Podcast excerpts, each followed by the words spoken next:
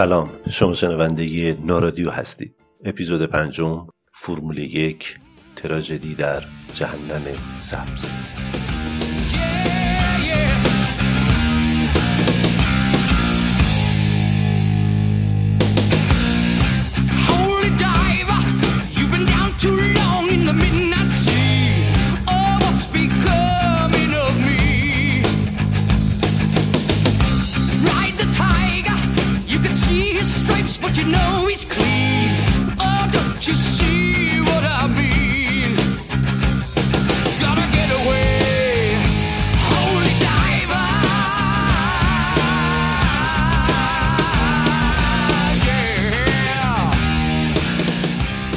در این اپیزود میریم سراغ یکی از جذابترین و هیجان انگیزترین مسابقات جهان مسابقات اتومبیل فرمول یک یا گرند پری. باش کمی بیشتر آشنا میشیم در مورد خودروها و همینطور راننده هایی که اسطوره این رشته محسوب میشن صحبت می‌کنیم و بعد میریم سراغ معرفی یکی از قدیمی ترین با صفاترین و در عین حال خطرناکترین پیست ها پیست نوربرگرینگ در آلمان.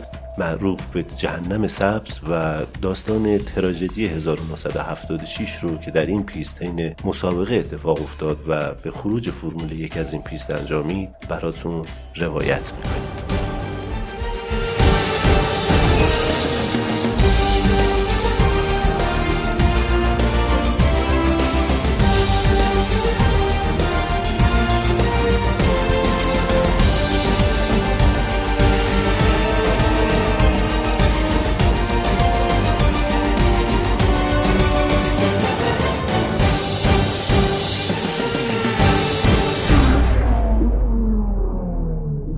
تو هر فصل فرمول یک اگه 25 راننده مسابقه رو شروع می‌کردن هر سال دوتاشون میمردن. واقعا کی همچین کاری می‌کنه؟ مطمئنم آدمای طبیعی این کارو نمی‌کنن. یاقی ها احمق ها یا خیال پرداز ها آدمایی که به شدت دنبال معروف شدن هستن و حاضرن برای رسیدن بهش جونشون رو هم از دست بدن. شاید هم عاشقن اما نه عاشق خالی نیستن. عاشقای دیوونه عاشق سرعت هیجان. سوار عجیب غریب ترین خودروهایی میشن که انگار فرمون یک گلوله رو توی دستشون گرفتن و به این طرف و اون طرف شلیک میشن. اونا انگار هیچ کاری توی زندگیشون جز رانندگی بلد نیستن. و یا نخواستن که یاد بگیرن. بعضیاشون تو خانواده های متمولی بزرگ شدن. می‌تونستن با دنبال کردن تجارت پدری و خانوادگیشون آسایش و زندگی راحتی داشته باشن. اما اونا دوست داشتن برونن. خطر کنن و انفجار آدرنالین رو تجربه کنن. اونا تصمیم گرفتن که به مرگ نزدیک باشن. خیلی نزدیک. به مرگ نزدیک باشن تا زندگی رو لمس کنن. هر بار که کلاه ایمنی رو روی سرشون می‌ذارن و سوار ماشین میشن اون ماشین می‌تونه تبدیل به تابوتشون بشه. برای اونا فرقی نمی‌کنه که آسمون آفتابی باشه یا ابری و بارونی. وقتی وارد پیست میشن حتی قبل از شروع مسابقه هیجان و استرس همه رو توی خودش غرق کرده. چه اونایی که اون پایین دم پیست هستن واسه آماده شدن برای مسابقه چه ده ها هزار نفری که توی هر شرایطی تو جایگاه تماشاگرها فریاد می‌زنن و با دوربین های شکاری کوچکترین حرکات قهرمان مورد علاقهشون رو تعقیب می‌کنن. تک تک راننده ها توی اون لحظات مثل مبارزای رزمی کار که می‌خوان برای مبارزه توی قفس آماده بشن و تا پای جون بجنگن تک تک سلول هاشون برای غلبه بر پیچ و خمهای مسیر پیست آماده است. راننده ای که دیگه یه سلبریتی محبوب بین همه محسوب میشه و شاید دیگه به خاطر بیکله بودنش و پا گذاشتن تو مسیری که هر کسی جرأتشو نداره و این خطری که به جون می‌خره یه جذابیت سکسی هم بین زنا داره. یه قلوب از لیوان شامپانیش رو توی دهنش میچرخونه و بقیهش رو تف می‌کنه روی زمین. ماسک ضد حریقش رو می‌کشه روی سرش کلاه ایمنی رو سرش می‌کنه و روی شاید پرخطرترین صندلی دنیا میشینه وقتی همه اعضای تیم بالای سر خودش و ماشین مشغول آماده کردن همه چیز هستن اون تمام هوش و حواسش به جاده که انتظارش رو می‌کشه. محافظ کلاش رو میده پایین و همراه بقیه ماشین ها نوبتی با صدای گوش خراش موتور ماشین هاشون به اول خط نزدیک میشن و هر کدوم روی خط کشی نقطه شروع خودشون میستن سی ثانیه تا شروع مسابقه. اینجا حتی تماشاچی ها هم به خاطر صدای مهیبی که از موتور و لوله اگزوز ماشین ها همزمان فضای اونجا رو روی سرش گذاشته با دست گوشاشون رو گرفتن و نفسهاشون توی سینه حبس شده. با سبز شدن چراغا گلوله ها به سمت پیچ های پرخطر پیست شلیک میشن و قهرمانان تقیانگری که پشت فرمون با پای راستی که سرنوشتش چسبیدن به پدال گازه فقط یک هدف دارن. زنده بمونن و اولین نفر از پرچم شطرنجی ته خط رد بشن.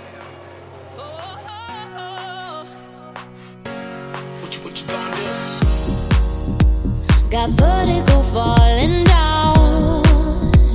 Cause you're going to my head. Can I recognize the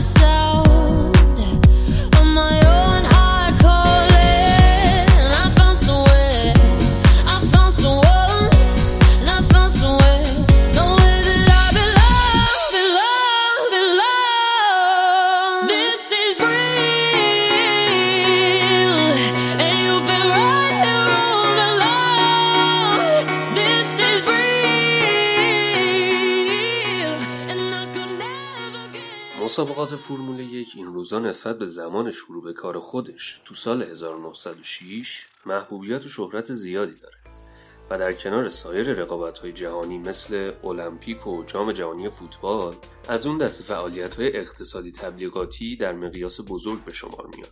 در هر رقابت بالغ بر 120 هزار تماشاگر مشغول تماشای رقابت راننده های فوق ستاره و ثروتمند میشه. مسابقات برای برگزاری به نقاط مختلف دنیا و در پیستای خاص سفر می‌کنه که هر کدومشون چالش های خودشونو دارن. فرمول یک برترین، مهمترین، سختترین و سیاسی ترین رقابت اتومبیل رانی بین المللی در جهانه. غالبا بهترین راننده ها، طراحا، مهندسا و سازنده های موتور ماشین در این رقابت ها شرکت می‌کنن یا آرزو دارن که شرکت کنن. در مسابقات فرمول یک نه تنها رقابت بین راننده هاست بلکه بین ماشین ها هم از جهت تکنولوژیکی رقابت وجود داره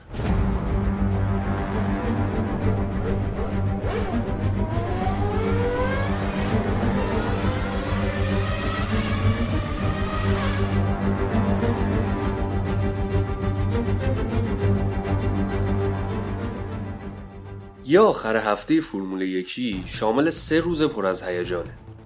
روز جمعه با دو تا تمرین آزاد تو نوبت‌های صبح و بعد از ظهر شروع میشه. روز شنبه با یه جلسه تمرینی تو نوبت صبح و یه بخش فوق‌العاده هیجان انگیز و تاثیرگذار به نام تعیین خط یا همون کوالیفاینگ در نوبت بعد از ظهر ادامه پیدا می‌کنه و در نهایت روز یک شنبه مسابقه برگزار میشه.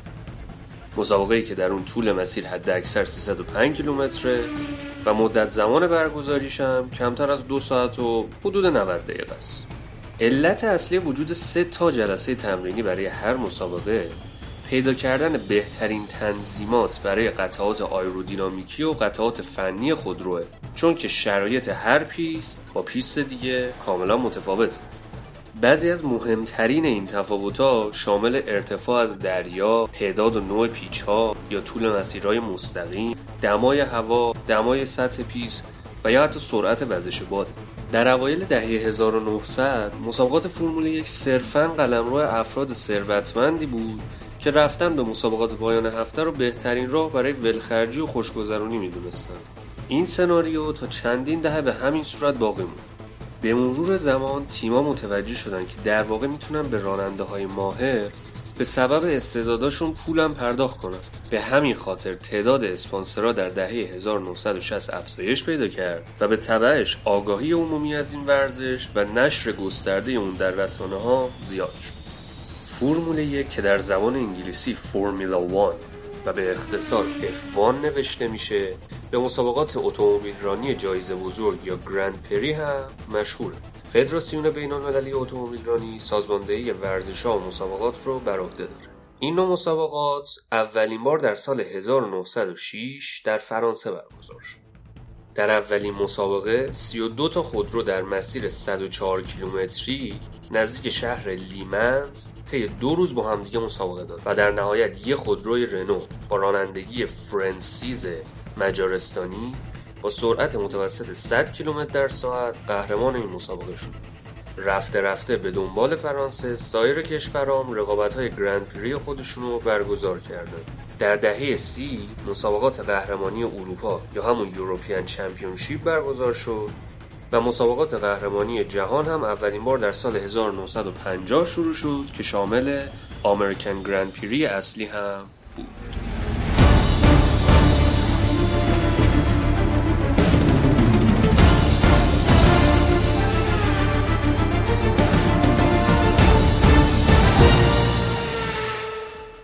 حتما از خودتون می‌پرسید معنی فرمول یک چیه؟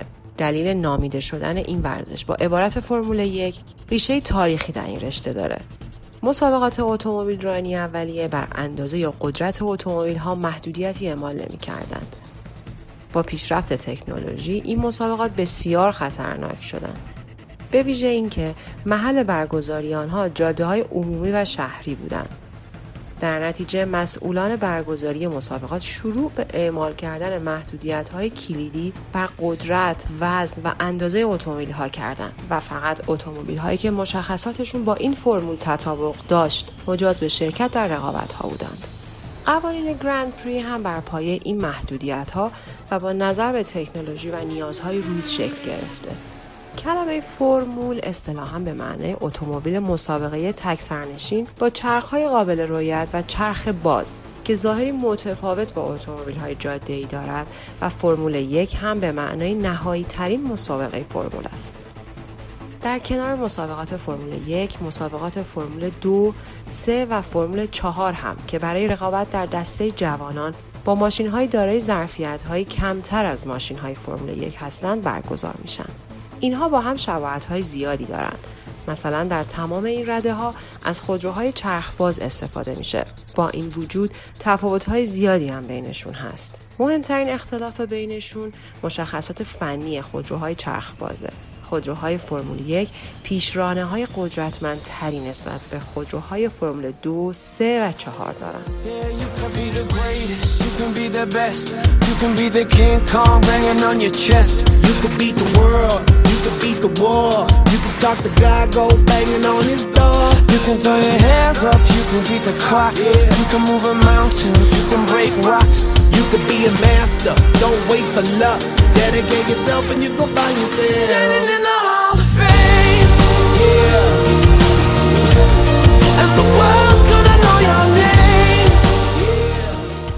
و اما در مورد ماشین ها امروزه ماشین های فرمول یک از جهت طراحی، تکنولوژی و حتی مواد مصرفی نمونه منحصر به فرد محسوب میشن که در ظاهر به جت های جنگی شبیهن تا ماشین. هر ماشین فرمول یک شامل چرخهای باز، موتور هیبریدی و کم مصرف که بین محورهای جلو و عقب قرار گرفته و کابینی با ظرفیت یک سرنشین که در وسط تعبیه شده تا مرکز ثقل خودرو حفظ بشه. بدنه از جنس فیبر کربونه و از اونجایی که فرمول یک ورزشی غیر تماسیه در جلو عقب خودرو سپری دیده نمیشه و به جای اون از بالهای آیرودینامیکی استفاده شده که این بالها برای تأمین سرعت خیلی ضروری هستند. حداقل وزن اتومبیل با احتساب وزن راننده 740 کیلوگرمه و از ویژگی بارز دیگه این ماشین ها استفاده از لاستیک های صاف و بدون آجه. استفاده از این لاستیک ها از سال 2009 متداول شدن که به جای آج چهار شیار عمیق دارن که سرعت ماشین رو در گوشه پیچ های تند کنترل می‌کنن. در هر مسابقه شرکت تأمین کننده لاستیک ها برای مسابقات سه نوع لاستیک در اختیار تیم ها قرار میده که شامل یک لاستیک مخصوص هوای خشک و دو لاستیک هم مخصوص هوای بارونیه. در طی رقابت ها تمام توجه علاقه مندان معطوف به راننده های خود رو هست اما فرمول یک یک ورزش تیمیه.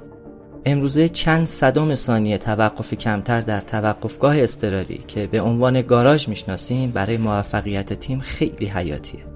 در گاراژ تایرهای خودرو تعویض میشن قسمتهای آسیب دیده تعمیر و خودرو سوختگیری میشه. تمام این اتفاقات در کمتر از یک دقیقه انجام میشه. امروزه سرعت عمل در تعویض تایر در گاراژ تیم ها به شدت روی نتایج راننده ها در دور اصلی رقابت تأثیر گذاره و یکی از عوامل تعیین کننده در رقابت های فرمول یک محسوب میشه. بی دلیل نیست که اعضای تیم در طول هفته بارها و بارها تعویض تایرها و قطعات احتمالی آسیب دیده رو تمرین می‌کنن نمونه های زیادی طی مسابقات وجود داره که نفر اول به دلیل تعلل کادر مکانیکی در تعویز تایرها جای خودش رو به راننده ای که حتی بیش از سی دور عقب بوده داده. راننده هایی که با وجود بحرانی بودن وضعیت تایر خودروشون ریسک کردن و به گاراژ نرفتن و جایگاه قهرمانی رو تصاحب کردن. عملکرد تیم مکانیکی طی تاریخ با توجه به پیشرفت تکنولوژی و اهمیت سرعت عمل برای انجام کار شگفتانگیز بوده. به طور مثال در دهه 1950 چهار مکانیک در گاراژ منتظر ورود خودرو بودند که عملیات تعویض تایرها حدود 50 ثانیه طول می‌کشید. اما امروزه بالغ بر 21 نفر مسئول عملیات چکاپ خودرو و تعویض چهار تایر هستند. که بخشی از این همکاری شامل جک زدن زیر چرخ، باز و بسته کردن پیچ ها با آچار کمپرسی و تعویض تایرها در مدت زمان باور نکردنی تنها سه ثانیه است که جدیدا رکورد زیر دو ثانیه هم ثبت شده که واقعا شگفت انگیزه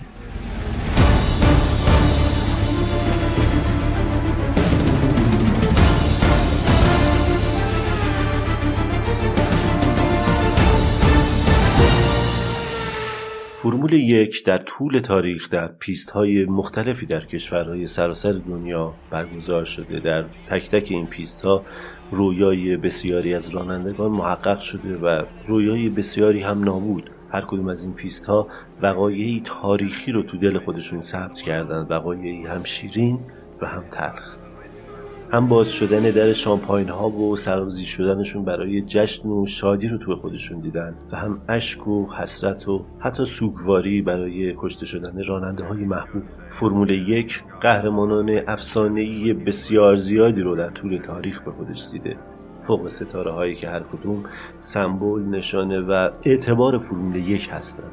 آیرتون سنای برزیلی مایکل شوماخر آلمانی خوان مانوئل فانجوی آرژانتینی جکی استوارز اسکاتلندی آلن پراست فرانسوی جیم کلارک انگلیسی یا همین سپاستیان فدل آلمانی که طی این سالهای اخیر با فراری قرارداد داره و با حضور در 13 فصل و 4 عنوان قهرمانی فرمول یک از شوماخر پیشی گرفته و به خاطر مهارت و نبوغش اونو شوماخر جوان صدا می‌زنن و بسیاری راننده های دیگه که طی سالها ده ها هزار نفر رو برای تماشا به پیست ها میکشونن و میلیون ها بیننده رو پای تلویزیون میخوب می‌کنن.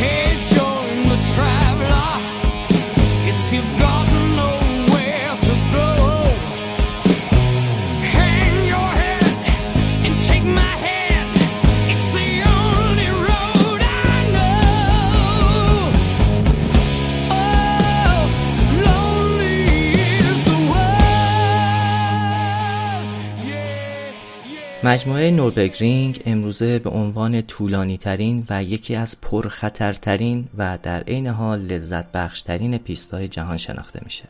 بهشتی سرسبز و زیبا که میراث ارزشمند خودروسازی آلمان با هدف نمایش توانایی های مهندسی و راننده های آلمانی ساخته شد. پیستی که همه معتقدن اگه در اون سریع باشی می‌تونی از پس هر پیست دیگه ای با موفقیت بر بیای.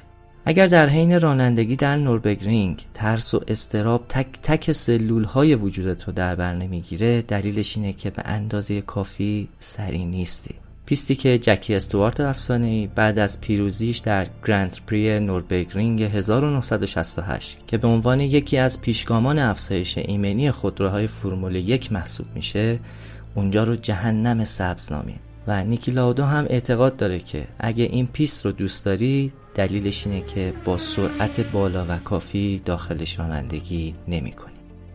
نوربرگرینگ یکی از زیباترین و در عین حال خطرناکترین پیست های دنیاست. که در طول نزدیک به یک قرن قدمت و با وجود تغییراتی اساسی در مسیر کلی جان تعدادی از رانندگان به نام جهان را گرفته نوربرگرینگ بهشت تمام علاقمندان به دنیای اتومبیل و سرعته که در یک چشم به هم زدن به جهنمی تمام عیار تبدیل میشه و همه رو در بهت و اندوه فرو می‌بره. درک حس لذت بخش و ترسناک این پیست فقط با تجربه مستقیم و رانندگی در اون به دست میاد.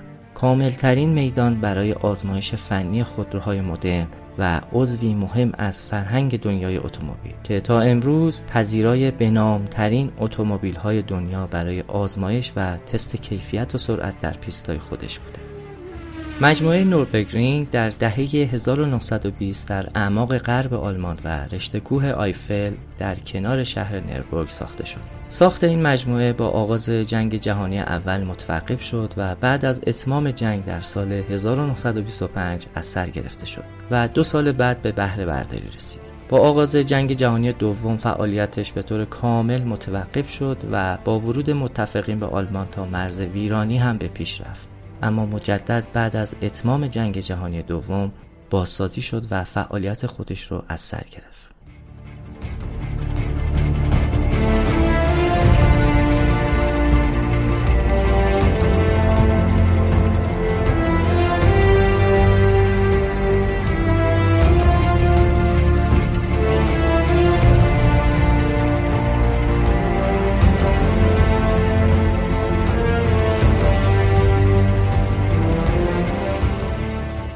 از سال 2003 تا امروز مجموعه کامل نوربرگرینگ در 14 طرح مختلف برای مسابقات موتور اسپورت استفاده شده.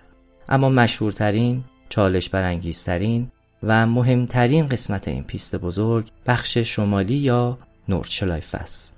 اختلاف شیب بیش از 300 متر و پیچ های زیاد تند و سریع از ویژگی های منحصر به فرد جهنم سبز آلمانه. تنها برای آشنایی کامل با نوربگرینگ هر راننده باید بیش از 100 مرتبه مسیر طاقت فرسای این جهنم رو طی کنه که در مقایسه با پیستای دیگه تلاشی چند ده برابری محسوب میشه. در نوربگرینگ هیچ پیچی شبیه پیچ بعدی نیست و با هر بار چرخش فرمون تجربه متفاوت روبروی راننده قرار می‌گیره. انواع پیچ های تند و سریع و نمونه هایی که راننده نمی‌تونه به دلیل اختلاف شیب شدید یا وجود درخت های جنگل انتها و میانه پیچ رو ببینه در این جهنم سبز تراش خورده. در مقابل ویژگی های خاص این پیست آب و هوای آلمان هم قرار می‌گیره. به طور میانگین در طول سال بیش از 220 روز در نوربرگرینگ آب و هوا بارونی و نامساعده.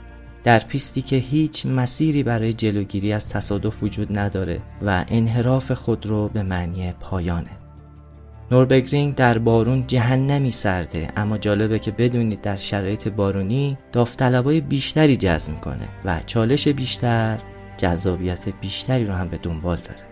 همه این موارد رو در نظر بگیرین تا پی ببرین. چرا؟ نوربرگرینگ در شبیه سازی تمام عیار میدان کیفیت سنجی خودروها برای تولید کنندگانش تا این حد اهمیت داره. از سال 1949 نوربرگرینگ به صورت کامل آماده میزبانی از علاقمندان به خودروها، موتورسیکلت ها و راننده های بیباک بود. نوربرگرینگ پس از تحمل یورش تانک های آمریکایی دوباره به شهرت جهانی بازگشت و برگزاری مسابقات متنوع در کلاس های مختلف خودروها در این پیست از سر گرفته شد. مسابقات فرمول دو از سال 1950 و رقابت های فرمول یک از سال 1951 به نوربگرینگ رسید. در اولین گرندپری فرمول یک که ادامه دهنده مسابقات کلاسیک 1939 بود آلبرتو اسکاری به مقام اول رسید و خوان مانوئل فنجیو و خوز فرویلان گونزالز در جایگاه های دوم و سوم قرار گرفتند. با برگزاری مسابقات فرمول یک به عنوان بالاترین سطح از رقابت‌های اتومبیلرانی نوربگرینگ هر روز شلوغ‌تر می‌شد. در طول دهه های 1950 تا 1960 چند راننده به دلیل عملکرد عالی در این پیست به عنوان رینگ مایستر به معنی استاد نوربگرینگ شناخته شدند. استرلینگ ماس، جیم کلارک، جکی استوارت، جکی ایکس، خوان مانوئل فنجیو، آلبرتو اسکاری و جان سرتیز از مشهورترین رینگ مایسترها بودند.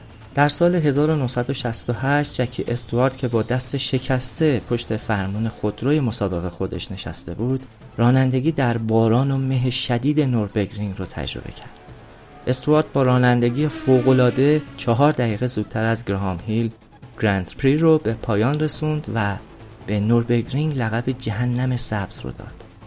جکی استوارت معتقد بود که وقتی با سرعت بیش از 200 کیلومتر بر ساعت در نوربگرینگ رانندگی می‌کنیم به دلیل مسیر باریک و درختهای کنار جاده تونلی سبز روبروی راننده شکل می‌گیره که عبارتی بهتر از جهنم سبز این حالت را نمی‌تونه توصیف کنه. کلا از سال 1952 تا دوم سپتامبر 2017 بالغ بر 52 نفر از رانندگان مسابقات اتومبیل رانی در پیست های مختلف بر اثر سانحه جون خودشون رو از دست دادن که نام 36 نفر از اونها در مسابقات فرمول یک ثبت شده. تعداد هفت نفر از اونها در پیست ایندیاناپولیس آمریکا و پنج نفر تا سال 1969 در نوربگرینگ آلمان جون خودشون رو از دست دادن. که این پیست رو در رده دومین پیست خطرناک جهان برای مسابقه قرار با شروع فصل 1976 فرمول یک زمزمه های جدایی سریع ترین خودروهای موتورسپورت با طولانی ترین پیست جهان به گوش می رسید که سرانجام با تصادف نیکی لاودا نوربگرینگ روی واقعیش رو به همه نشون داد و تصمیم نهایی گرفته شد. تصادف نیکی لاودا در سال 1976 پایان بخش پیوند فرمول یک و نوردشلایفه که بخش شمالی مجموعه نوربگرینگ محسوب میشه بود I'll smile, I know what it takes to fool this town. I'll do it till the sun goes down and all through the night time.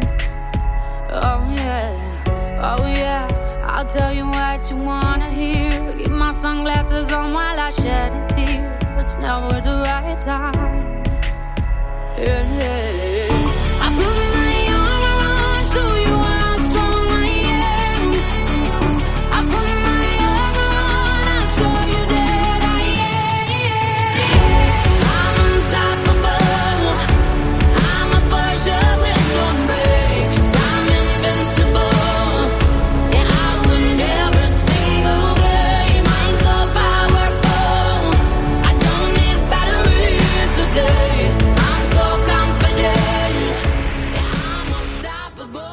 احتمالا لقب اسکارفیس یا صورت زخمی رو زیاد شنیدید. توی اپیزود آلکاتراز گفتیم که به آلکاپون به خاطر جای زخمی که روی صورتش بود لقب صورت زخمی داده بودن. لقبی که بعدها در هالیوود تو سال 1983 و در فیلم اسکارفیس به آنتونیو مونتانا یا تونی مونتانا که نقشش رو آلپاچینو بازی می‌کرد دادن. اما توی تاریخ یک صورت زخمی معروف دیگه هم داریم. زخم صورت آلکاپون داستان شگفتانگیز خاصی توش نهفته نیست. توی جوونی توی بار مشروب مزاحم یه دختر خانومی میشه و برادر دخترم از خجالتش در میاد. برای دفاع از عفت خواهرش طی درگیری که با آلکاپون پیدا می‌کنه با چاقون زخم رو برای همیشه روی صورت کاپون یادگاری می‌گذاره. کاپون هم هیچ وقت علاقه به این لقب نداشته چون ماجرای پر افتخاری پشتش نبوده و اصلا دوست نداشته که به این نام صداش می‌کردن. اما الان می‌خوام داستان صورت زخمی رو براتون روایت کنم که نوربرگرینگ جهنم سبزی که باهاش آشنا شدید روی صورتش به یادگار گذاشت. زخمی که نه تنها یادآور حادثه ای تلخ و وحشتناکه بلکه به نمادی به عنوان عشق پشتکار استقامت و اراده مثال زدنی در دنیای فرمول یک تبدیل شده و در تاریخش برای همیشه جا خوش کرده. نیکی لاودا در روز 22 فوریه سال 1949 در وین اتریش به دنیا آمد. اون توی خانواده متولد شد که اوضاع مالی خوبی داشتن و می‌تونستن آیندهش رو تضمین بکنن. اما برخلاف تصور خانواده علاقه نیکی شرکت در مسابقات اتومبیل رانی بود. از کودکی خانوادهش باهاش مخالفت می‌کردن. علاقه به خودرو ذاتا توی روح نیکی لاودا وجود داشت اما بین او و خانوادهش بر سر دنبال کردن این رویا همیشه بحث و جدل بود. تا اینکه بالاخره یک روز نیکی با یک خودرو مینی کوپر در مسابقات هیل کلایم شرکت کرد و مقام دوم رو به دست آورد. بعد از اینکه شیرینی سرعت زیر زبون نیکی لاودا مزه کرد تصمیم گرفت به مسابقات فرمول وی وارد بشه. از اونجایی که نیکی با خانواده متمولش بحث و جدل همیشگی داشت سر این موضوع. تصمیم گرفت شخصا مسئولیت تمام فعالیت های خودش رو بر عهده بگیره. بنابراین یک روز به سرش زد و با رفتن به بانک و قاعدتا با اعتباری که به هر حال به واسطه خانوادش داشت مبلغ سی هزار یورو وام گرفت تا بتونه آرزوهاش رو به صورت جدی دنبال بکنه. و اینطور فعالیت حرفه‌ایش در زمینه اتومبیل رانی شروع شد.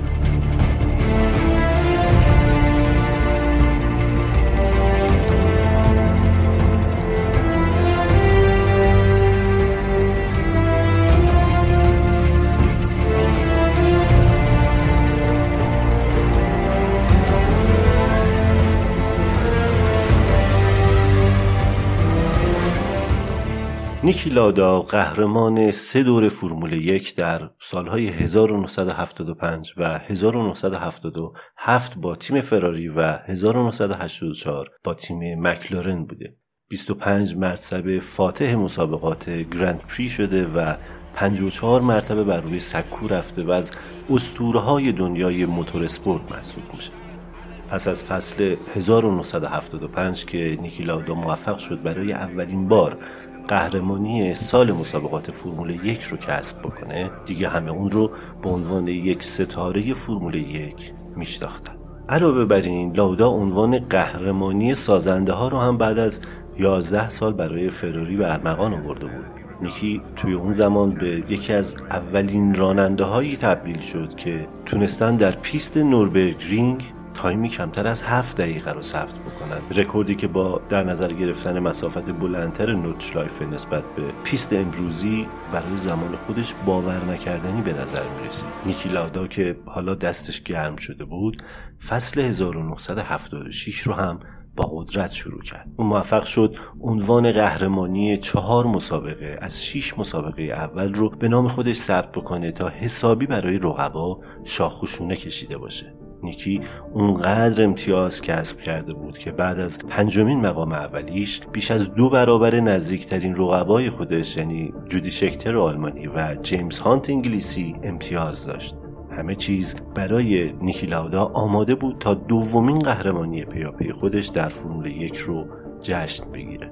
تنها یک هفته مونده به شروع گرند پری نوربرگ که در اون زمان جزی از تقویم مسابقات فرمول یک بود نیکی جلسه ای رو با برگزار کننده مسابقه در این پیست با حضور سایر راننده ها گذاشت و خواستار بایکوت مسابقه شد. اون معتقد بود که به دلیل بارندگی پیست 23 کیلومتری نوربرگ رینگ ایمنی لازم رو نداره و مارشال های اطفای حریق هم به تعداد کافی توی پیست حضور ندارن. اون خودش توی اون زمان رکورددار پیست بود و اولین راننده ای بود که تونسته بود در جهنم سبز تایمی کمتر از هفت دقیقه رو ثبت بکنه اما نظرش با اقبال جمعی روبرو نشد و رقباش برای جبران امتیازات عقب مونده خودشون نسبت به نیکی زیر بار نرفتند و سرانجام مسابقه برگزار شد.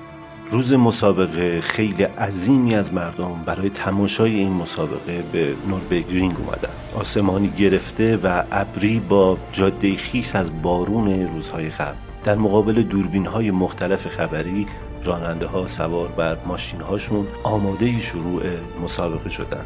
نگاه نیکی لاودا و جیمز هانت که در اون ایام در کنار رفاقتشون رقیب های سرسختی هم محسوب می شدن از یک طرف به همدیگه بود و از طرف دیگه به جاده پرپیچ و خم و خطرناکی که انتظارشون رو می‌کشید. پرچم آلمان به عنوان پرچم شروع مسابقه زده شد و اتومبیل ها شروع به حرکت کردند. جیمز هانت و نیکی دوش به دوش هم و در خط جلو بودند و پا به پای هم حرکت می‌کردند. سر پیچ اول لادا از جیمز رد شد و برتریش رو حفظ کرد. در حالی که تنها یک دور از مسابقه گذشته بود ماشین ها مجبور شدند که به خاطر شرایط آسفالت جاده به سمت گاراژ هجوم بیارن و لاستیک های صاف رو جایگزین تایرهای آجدار ماشین هاشون بکنن. با حرکت دوبارشون لاودا به دلیل ازدحام خودروها و تعلل مکانیک های تیمش از جیمز هانت عقب مونده بود. اما اون سودای تکرار قهرمانی داشت و مثل برق یکی پس از دیگری ماشین ها رو رد می‌کرد تا به جیمز برسه. با شروع مسابقه در دومین دور در نزدیکی پیچ برگورک یکی از تلخترین حوادث دنیای فرمول یک اتفاق افتاد. نیکی لاودا با دیوار پیست برخورد کرد. و بعد از spin شدن خودروش آتیش گرفت. سپس خودروی در حال سوختنش با یکی از خودروهای سرتیس فورد هم برخورد کرد تا شرایط از اینی هم که هست بدتر بشه. چندی بعد تعدادی از رانندگان بالای سر نیکیلادای محصول شده در آتش حاضر شدند اما شدت آتیش به قدری بود که بدون کپسول اطفای حریق امکان ورود به خودروی لاودا وجود نداشت. قبل از اینکه بخوان نیکی لاودا رو از خودرو بیرون بکشن. اون با صدمات جدی روبرو شده بود. لادا هنگام حادثه بیهوش نبود و مدت یک دقیقه درون شعله های آتش با حرارت 800 درجه سانتیگراد گرفتار شده بود. با اینکه پس از بیرون کشیدن صورت زخمی اون همچنان سر پا بود اما با منتقل شدنش به بیمارستان شرایط وخیم شد و موقتا به کما رفت. در نتیجه این تراژدی نیکی لاودا نیمه راست صورتش دچار سوختگی شدید شد. قسمت زیادی از گوشه سمت راست موی سر ابرو و پلک خودش رو از دست داد و سر و صورتش زخمهایی برداشت که اثر اونها تا آخر عمر باقی come, and as they knock upon your door, choices to be made for this life in which you live. Will you leave or will you stay? In your darkest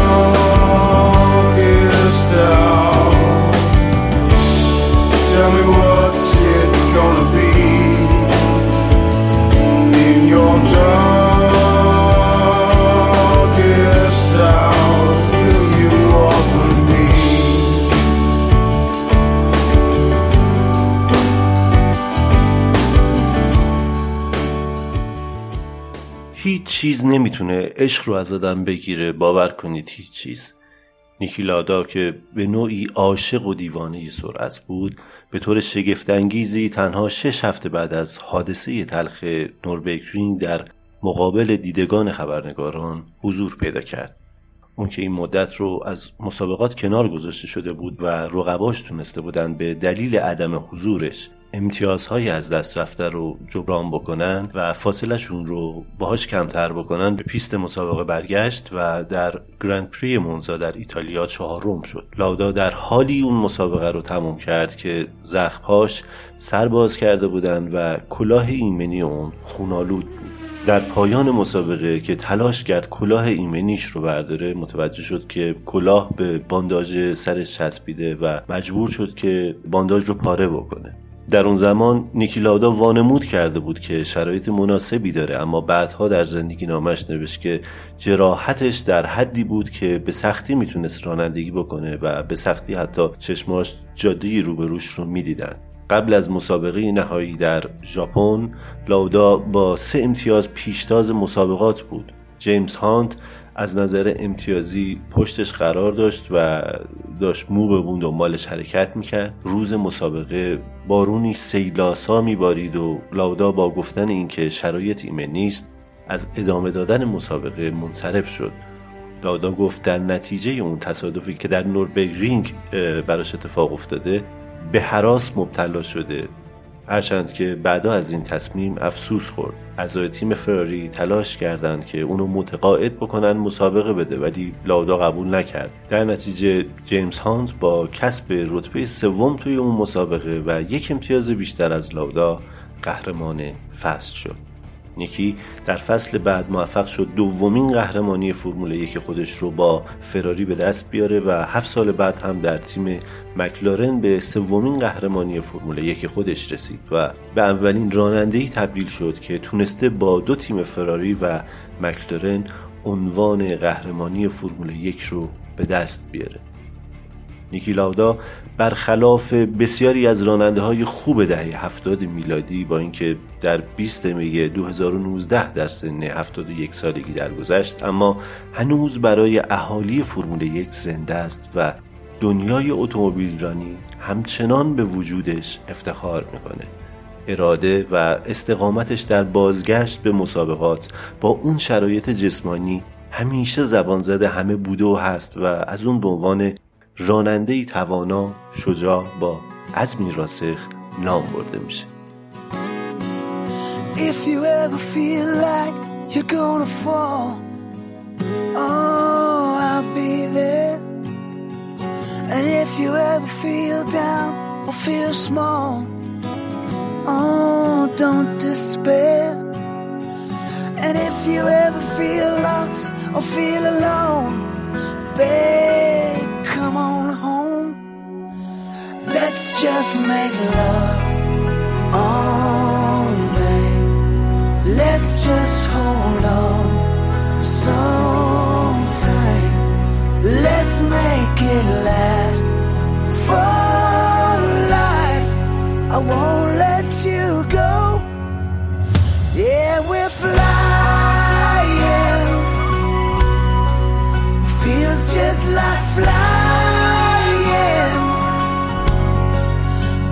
Such.